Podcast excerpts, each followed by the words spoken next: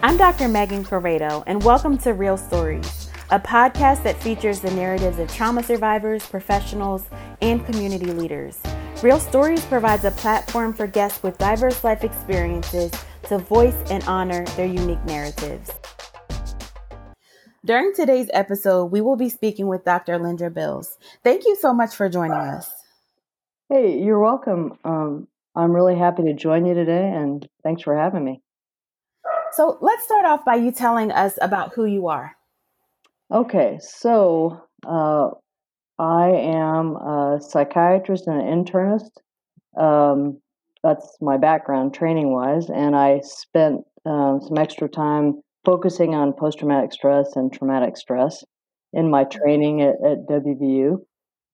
And I work uh, in Pennsylvania. I work now for community care behavioral health as a senior medical director, but I've done a lot of different things in, in psychiatry and in the mental health field and other things besides that as well.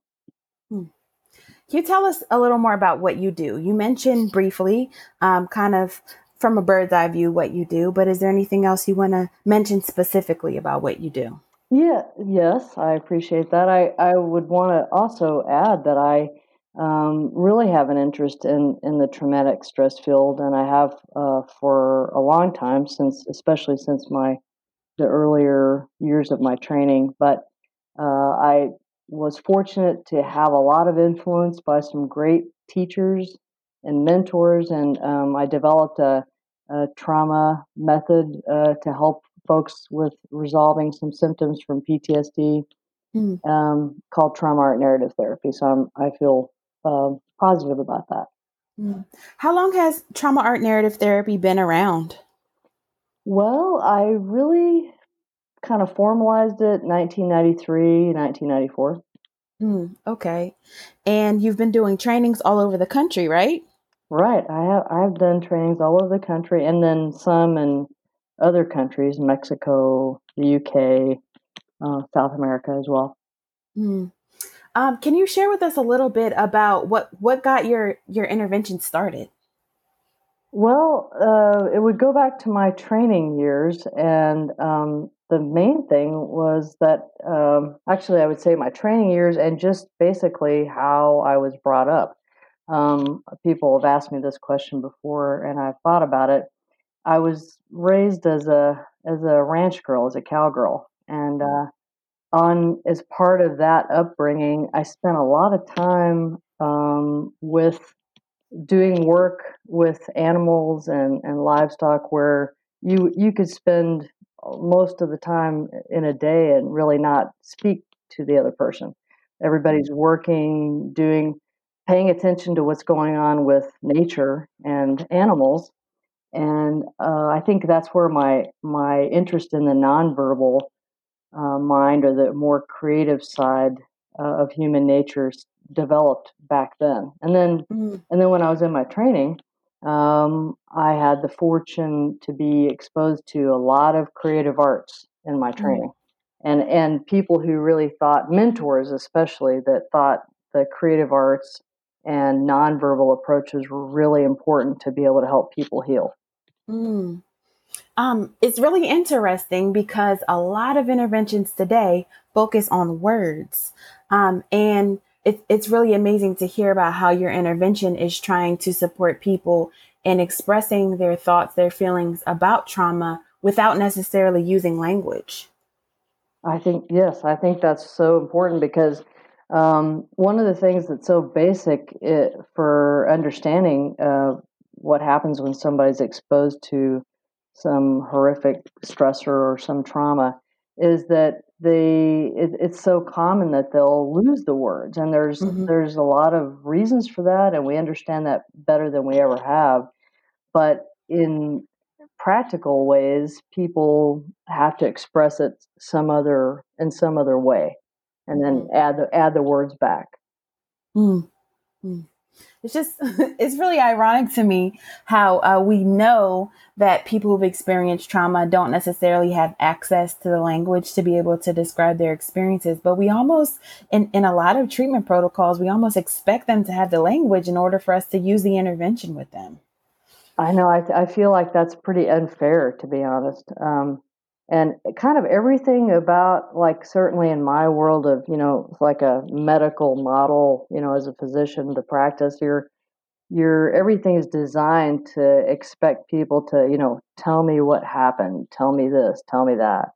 And mm-hmm. all, you know, all the buttons we, you know, now it's all computerized. So you click this, click that and you're just asking a, a ton of questions uh, for the person that you expect them to respond. And I, I like when I'm teaching the the trauma art narrative therapy, I, I like to try to remind people, you know, a person, if you ask them a question, really they're going to try their best to answer it, even if they may have trouble answering it. Mm-hmm. So they're going to try to. So I think if you're tuned into the the uh, idea that the nonverbal mind is ever present and that somebody won't always have the words for a really bad thing that happened it's okay if you ask them a question okay but recognize that you probably didn't get the whole story hmm mm. that that's a really profound statement that we might not necessarily get the whole story just in words right so we know that every individual every community every system has a story and every story includes both adversity and strength can you talk to us about some of the adversities that you faced? Well, I think um, I can think of several that, um, you know, so professionally and personally.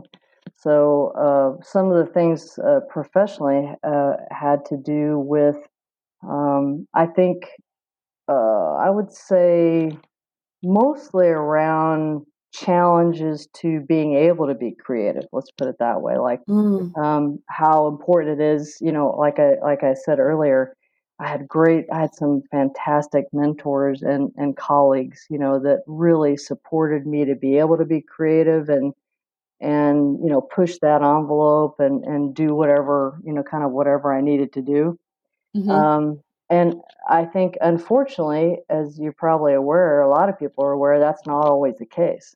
So mm. when you kind of run up against a kind of wall, some of my adversity professionally was, for instance, um, uh, when I left my uh, residency training, one of my earliest jobs um, was in a state hospital system, and, and, certainly plenty of need. And I felt um, adequately prepared to face that challenge, so to speak. And mm-hmm. um, but I also was really struck by how much uh, kind of uh, there was just this stuckness of the leadership and and the system not wanting to make things a lot better. Mm. And that just really hit me hard. Like that was a moral hit. I think once I uh, always tell people um, I'm kind of like glass half full type person. So I'm sort of uh, always looking in the best in the best view, and a lot of times not seeing what's the reality. Sometimes it's pretty pretty horrible. Mm. So I didn't. I think my, one of one of my le- earlier lessons was the reality, facing the reality that gosh, there's people, there are ways to help people, and we have a lot of knowledge now to be able to help people very in a in a good way. Mm-hmm. A lot of opportunities. There's so many things. Like when you were talking about the like all the different modalities we have to help people, whether they can use words or not. I mean, there's a ton of things. Right. Um, so sometimes I think the systems are not as flexible as they need to be to allow that to happen. And I earlier in my career, I took that really hard. Like mm. almost, you know, to the point that it certainly made me really feel terrible, kind of, you know, how can I help this? When I knew when I knew you could make a difference. Hmm. You know, if you educated people, you could make a difference. People could could certainly do better. So that those were some kind of early things, and that I, I've seen that repeatedly. And and you know, systems are tough that way. Um, they change slowly. Um, you have to be more patient. And I, by nature, I'm not a patient person, so that was a handicap early earlier. Um, so that's that's an example of type of type of adversity, really. Um, and then personally, I you know I certainly grew up like I had mentioned earlier. I grew up in a in a ranching farm family, and plenty of family conflicts and uh, a lot of things that would be a good a good predictor for why I ended up in the field of psychiatry in the first place mm. uh, within my family. So um, family members with just some pretty um, uh, tough, you know, they weren't able to handle their aggression and they could be pretty violent. So a lot of seeing a lot of the way people would interact in a violent way and uh, you know that kind of experience certainly did impact me as well. Mm. So I think I think that's good to you know I I recognize that and and appreciate how that's influenced the direction and the path I've taken and and helps me be you know certainly more understanding. Mm. Can you share a few positive moments or turning points in your story? Yes, uh, I'll tell you. So, one of my, I was thinking about this um, related to using the creative arts. Um, I can remember really pretty clearly where I, I kind of realized, gosh, that those creative arts are so critical to helping somebody uh, make progress or improve. And, and one of my earliest uh, memories was in my training experience. So I like to tell people that we were fortunate. Uh, we had an art therapist, and in that institution, it was, for mm. in, on the inpatient side, every person who was admitted, uh, kid that could be kids, adolescents, adults, everybody was given an art therapy assessment. They had wow. to they had to draw a picture of a person picking an apple off a tree. Hmm.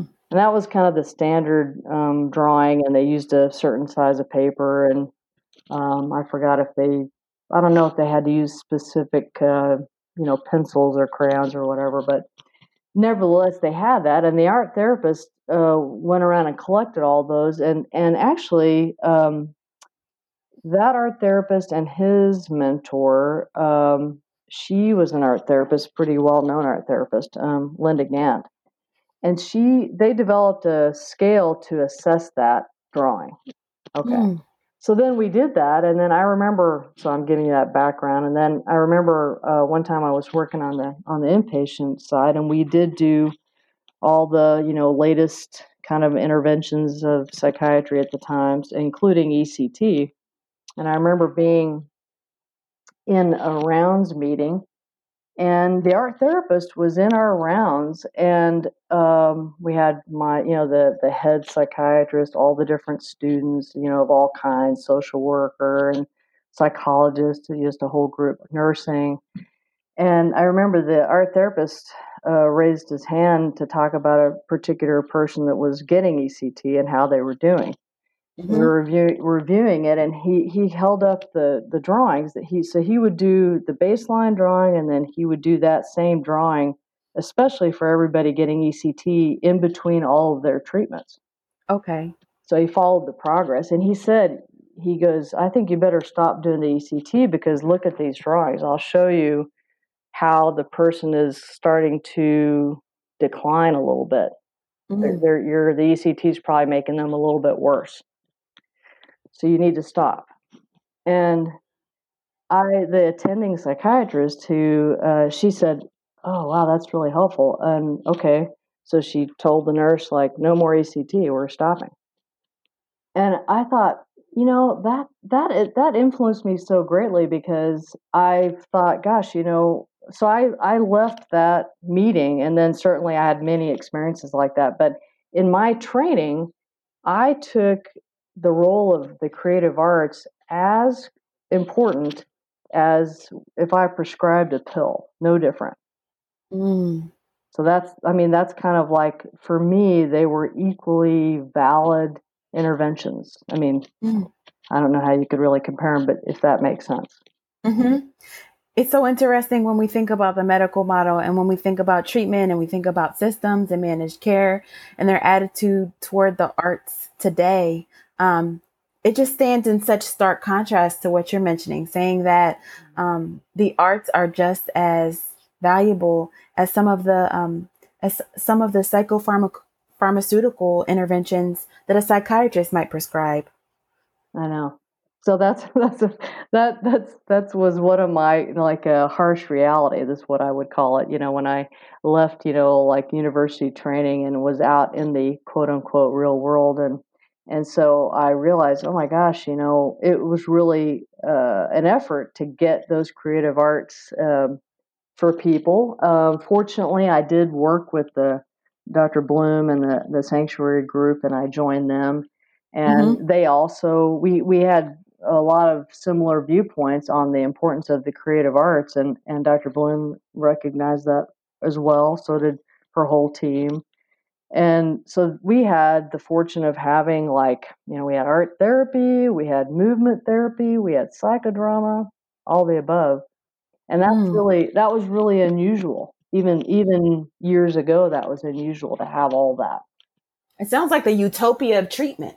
It was it was awesome and mm. and you know for for us like i mean i have to say like you know that just seemed very normal like that you would have all those options um, i brought the trauma art narrative therapy to the mix and we added other things like myself i, I trained in emdr so that could be an option and then certainly we had all the kind of more standard psychodynamic psychotherapies too not mm. excluding any of those things um, but we knew that for any one person, you couldn't guarantee which modality was going to work the best. Right. So you offered them multiple different options so that they had different things to choose from. Yeah. Hmm. That worked the best. Hmm. Any other positive moments or turning points that you want to highlight? I think. Oh, I, I think I also had some really great uh, exposure to uh, social psychiatry, which you know you don't often hear that much about it. But um, earlier in my um, in my school, in, in med school especially, but I was uh, got exposed early on to social psychiatry and kind of the idea, the importance of understanding how people relate in, in groups. And I had a lot of uh, great experiences with that and as a student and was able to be you know again a lot of freedom for creativity those were those were all positive and i've had many positive experiences uh, doing my trauma art narrative therapy doing the training and and you know learning from people as they try things and use things those are those are all really positive so i, I feel positive about all the resources out there mm. Where do you see yourself in the future? What's your future vision? Well, my future vision is uh, professionally to continue uh, emphasizing um, the importance of, of options with traumatic stress treatment. I certainly try to do that in my current um, job, and then I like to emphasize that with the trauma art narrative therapy training as well. But I really think it's important to continue to educate people about how you need, you know, you need the verbal, but you really need the nonverbal. So trying to continue to focus that on that. And I also think it's really important to keep bringing people back to the body side.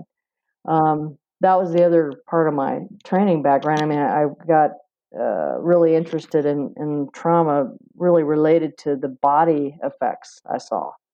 Mm. I saw a lot of body the the impact of trauma on the body, and I saw that growing up as well. And then I saw it in my in my training, so that made me really interested in how, again, that nonverbal world could come out very literally with a body symptom or a a specific pain somewhere in the body that somebody was struggling with, and it really would be related to their trauma. So I, mm. that's like for me professionally, that's been another way that I've really been attracted to trying to help people because that's a really challenging area of of the traumatic stress world. Right. Um, and then that also feeds into um, the difficulty verbalizing trauma memories too. How some of our trauma memories are like so deeply um, rooted in the body that they're also difficult for us to express with words. That's right.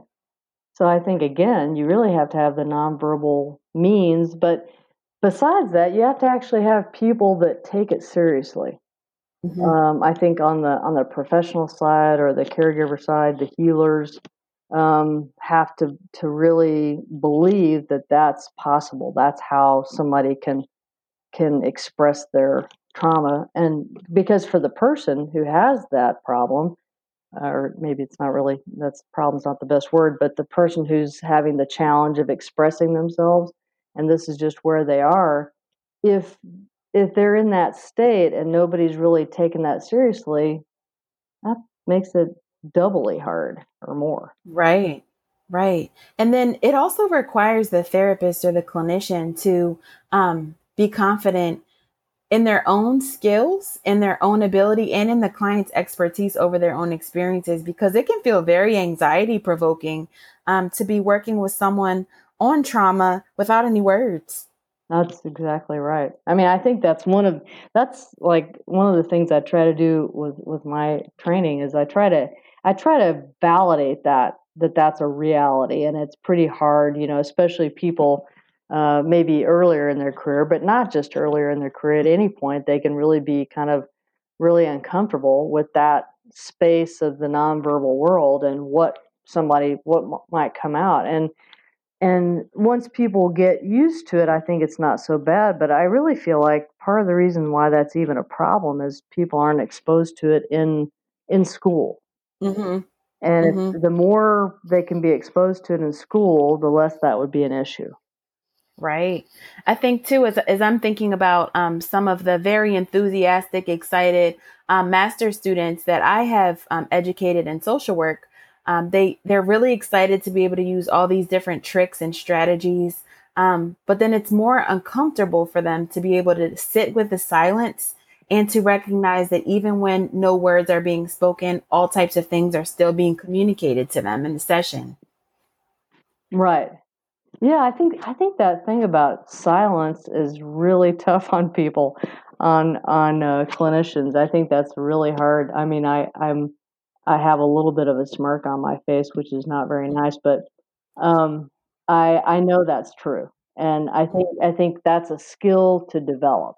So like Mm-hmm. you know, when i was saying earlier like i spent uh, like what's the image in my mind is that i i spent hours um hours on horseback actually even when i was as little as as six years old uh, with one uncle in particular who we could be out on horseback even when i was that little for you know five six hours in a day easy Mm. and maybe not one maybe one or two words spoken the whole time Wow. Even at six years old. oh yeah at six years old because that's just was the way he was and and he was all about work and there was work to do Mm-hmm. so you don't really talk. Like he he was a man of few words and it was you had to be learn to be very observant. So i had to learn to observe what you know i i i was kind of afraid of him because he was you know he was an old guy and he kind of scared me. He was a little little daunting. Um Mm. but i i was res- i respected him i had a lot of respect for him i really liked him so but i wanted to know i kind of wanted to know uh, what he was thinking without asking him Mm. so i started i started picking up things that he would do his repeated things that he, that he might do or i was i was looking at the nonverbal communication absolutely. It's interesting um, to think about how that evolved throughout the course of your life experiences and through your professional training into an intervention that focuses a lot on the nonverbal. right i think it's so important Mm. Are there any favorite or life changing resources that you want to share with listeners? Well, I think that I would encourage people. There's there are so many good information out there, and certainly easily accessible for anybody using the internet. So that's that's also great. But um, I think it's important to uh, become more and more educated about the nonverbal world, and there, we have some really good teachers on that topic. So I'll include people, for instance. Um, Bruce Perry comes to mind, um, and he's easy to research on on the internet. Bessel van der Kolk, um, "The Body Keeps the Score," which he had a book, but an earlier article. I still think that's a really good thing to read. Um, there's another um, professional. His name's uh, Bob Scaer, And I actually spoke to him not too long ago. He is a neurologist by training, but he wrote a book called The Body Bears the Burden. Hmm.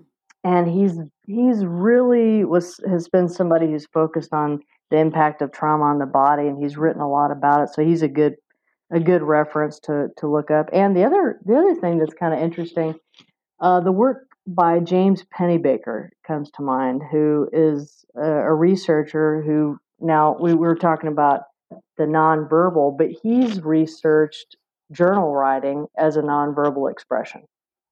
Huh. And how healing that is. In fact, he's he's studied it extensively.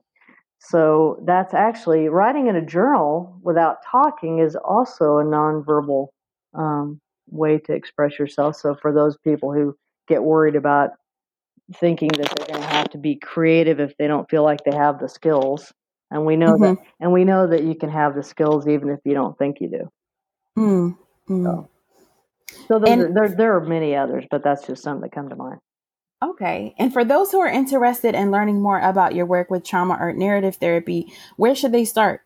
Well, they can go to uh, learntraumaart.com, uh, www.learntraumaart.com, and they can get some information there. And my contact information is e- easily available there. Email, okay, uh, any any way they'd want to reach me is right there. Great. Is there anything else that you want to share with our audience? uh, I'm very happy to have people uh, interested in, in this topic, and I really appreciate your wanting to highlight um, this the creative world and how important it is to helping people with with severe stress. It's it, it can't be emphasized enough. So I, I really appreciate you doing it. Thank you for listening to Real Storiez. The resources referenced by today's guest speaker will be included in the episode description. For more information about me, Dr. Megan Corrado, and my work with the Stories Trauma Narrative Intervention, please visit my website, www.storiez,